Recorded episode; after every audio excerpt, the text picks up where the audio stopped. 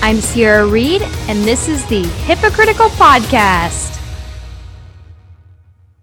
Are you concerned that teletherapy may not be as effective as an in person treatment? This is an understandable concern, but a meta analysis of 13 studies conducted by the WPA found that teletherapy was equally effective as traditional therapy. Are you wondering how practices are offering telehealth options to their patients or saving or making money during COVID? Well, on this episode, that's exactly what you'll find out. Mental health and wellness during the COVID 19 pandemic has changed significantly, and we are going to delve deeper into this with Megan Meganson, certified sex therapist from the Center for Couples and Sex Therapy. Hi, Megan. Thanks so much for being with us today. So, you were the owner. Why did you start the Center for Couples and Sex Therapy? Well, I started first in private practice. So I was a, therapist in private practice, and I noticed that there was a gap in the market for psychotherapists who could do both couples therapy and sex therapy, which might sound sort of counterintuitive because um, it, it feels like those two pieces should really exist together all the time relationships and sexual health. But actually, therapists are trained separately in how to do couples work and how to work with issues around sexuality. So I, I noticed that there was this gap, and the field really needed a space uh, for therapists who can do both, who are equally well versed in working with relationships and integrating um, sexual health and sexual wellness into the therapy space. Uh, so I, I, felt really inspired to start a therapy center that um, solved that problem. Amazing, amazing. And what's the biggest challenge or mission that you have? The mission definitely is to educate everyone about what healthy relationships and healthy sexuality can look like. Um, and that is challenging because the society we live in, the, the religious groups we grow up in, the families that teach us about our bodies, um, you know, don't always set us up for success when it comes to building healthy relationships and feeling really confident in our sexual bodies. So our, our mission is to re-educate adults about what, what it looks like to communicate well, to love well, to, to focus on pleasure, to live a, a pleasure focused life. Um, and our, our challenge in doing that is barrier to, to entry first of all you know it can be hard for people to start the therapy process. It can be expensive. It can be time consuming. Um, so we're always looking for creative ways to share high quality information with people who aren't able to join us in the therapy room. Um, but also it's a challenge to really confront the the narratives that exist about you know sex being shameful or you know needing to stay in relationships that aren't healthy for you so we're we're challenged by societal norms. We're challenged by um, a barrier to entry to really good psychotherapy services, but we are on a mission to make sure that everybody has access to the information they need to be successful in their life and relationships. I love that. It's very interesting. I, you know, even hearing you talk, I want to learn more about, you know, this topic. So great. Uh, there you go. and um, do you mind telling us a little bit more about the Center for Couples and Sex Therapy? Absolutely. So, the Center for Couples and Sex Therapy is a psychotherapy center located in Portland, Oregon. Although we are able to provide services online to clients in the state of Oregon, and we have a few of our clinicians who are also licensed in the state of Washington. So, we're able to serve clients in Washington state as well.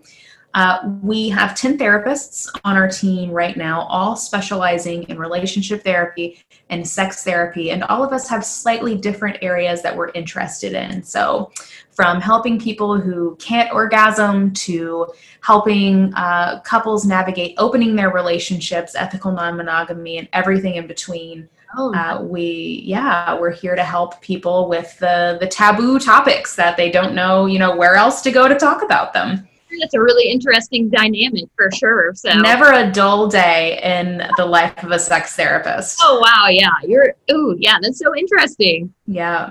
It's cool. And you know, this is a big one. How has delivering services changed with COVID? And you know, how are you making or saving money during COVID? Mm-hmm, harder. Mm-hmm.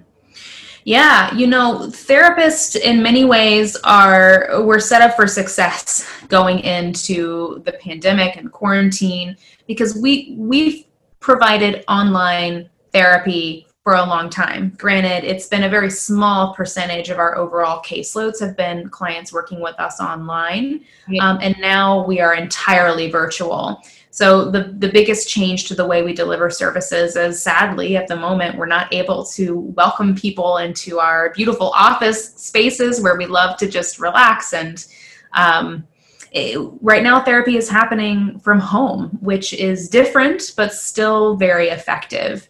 Um, so our business is and most therapy businesses um, are busier than ever at the moment. So uh, profitability hasn't been an issue. Really, what we're doing is we're, we're trying to look at okay, you know, we we are doing so well right now compared to many businesses. So how do we use the money that's coming in to make mental health support more accessible to people during this really challenging time?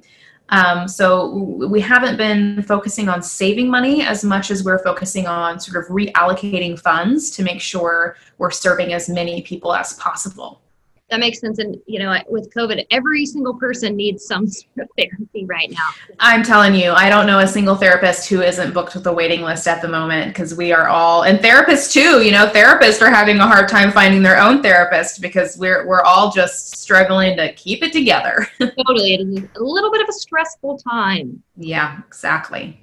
And Megan, thanks so much for sharing all of that. What differentiates your business from other psychotherapists? Yeah.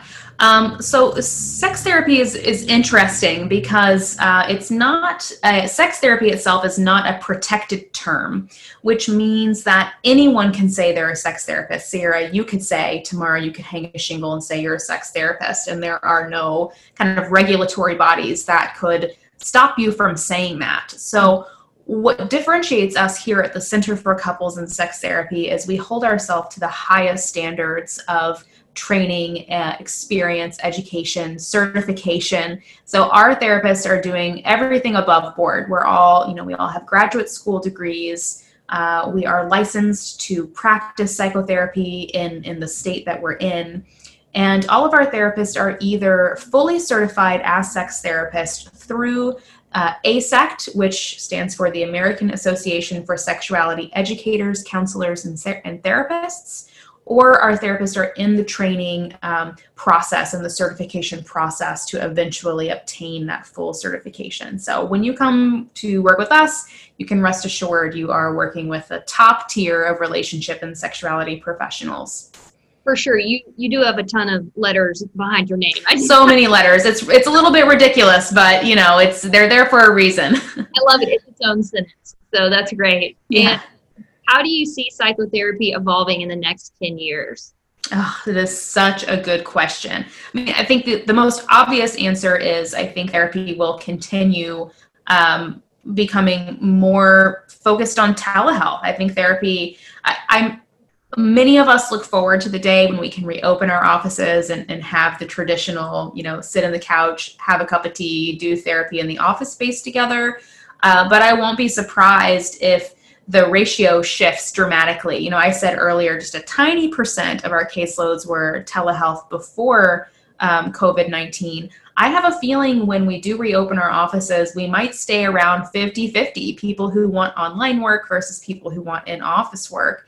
And I think more broadly, psychotherapy is becoming much more diverse. We're really identifying that many of our traditional therapy models are rooted in uh, white supremacy. And we are doing a lot of work at really understanding in what ways are the models that we use um, not equitable, not inclusive, or representative of all people who face yep. relationship and mental health problems. And I think many of us are working actively to change the way we do therapy so that it's not just a, a white man's world anymore, but really everyone gets a seat at the table.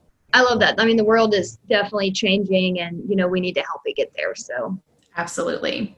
And the next question is fun. So, how do you keep up with industry trends? Are there any good podcasts, blogs, or influencers that we should be following? Oh, man.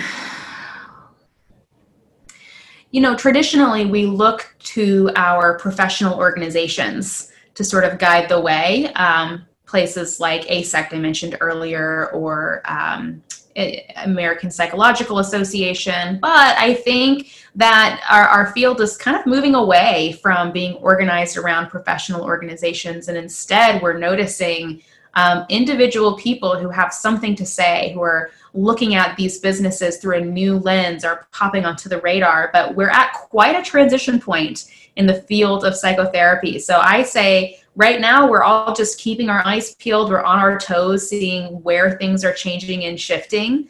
Um, so right now I would say I don't have a, a, recommendation for you yet, but check back with me in a year or two, and I think the, the answer will be very different than the traditional professional organizations. Sounds great. And what do you do to de stress and relax? Oh, yes. This is my favorite question. Lots of people uh, say wine, so lots of people say wine. I definitely have been drinking more wine since the start of quarantine, so we've got to like get that in check. Yeah. Uh, you know, I like a combination of things. I, I really like trashy television.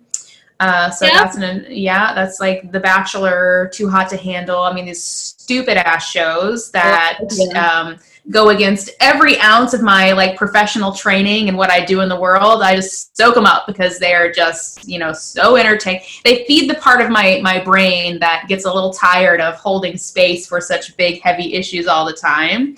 Uh, so trashy TV, my husband and I love watching trashy TV together, but my more evolved self loves things like travel and good food and uh, being out in nature. I, I live in Oregon, which is an incredible state to live in. We have mountains, we have oceans, we have rivers, we have just every type of beautiful scenery you can imagine is in driving distance.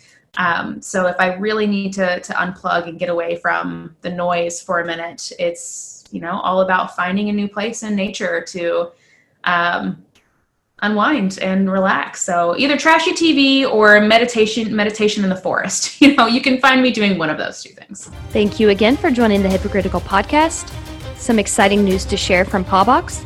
Last week our ceo Hoala Greevy announced at Paubox secure at home our virtual healthcare conference that we have finalized our upgraded transport layer security tls protocol version 1.3 Upgrading our system to support TLS 1.3 means that we will be able to provide Paubox users with a more secure and most up to date email security standard. And as an organization, we are definitely excited to offer next level email encryption and security to the healthcare industry. For more information on this upgrade and Paubox, please visit paubox.com. You can listen to other podcasts at paubox.com or subscribe via Apple Podcasts, Spotify, iHeartRadio, Stitcher, or Amazon Music.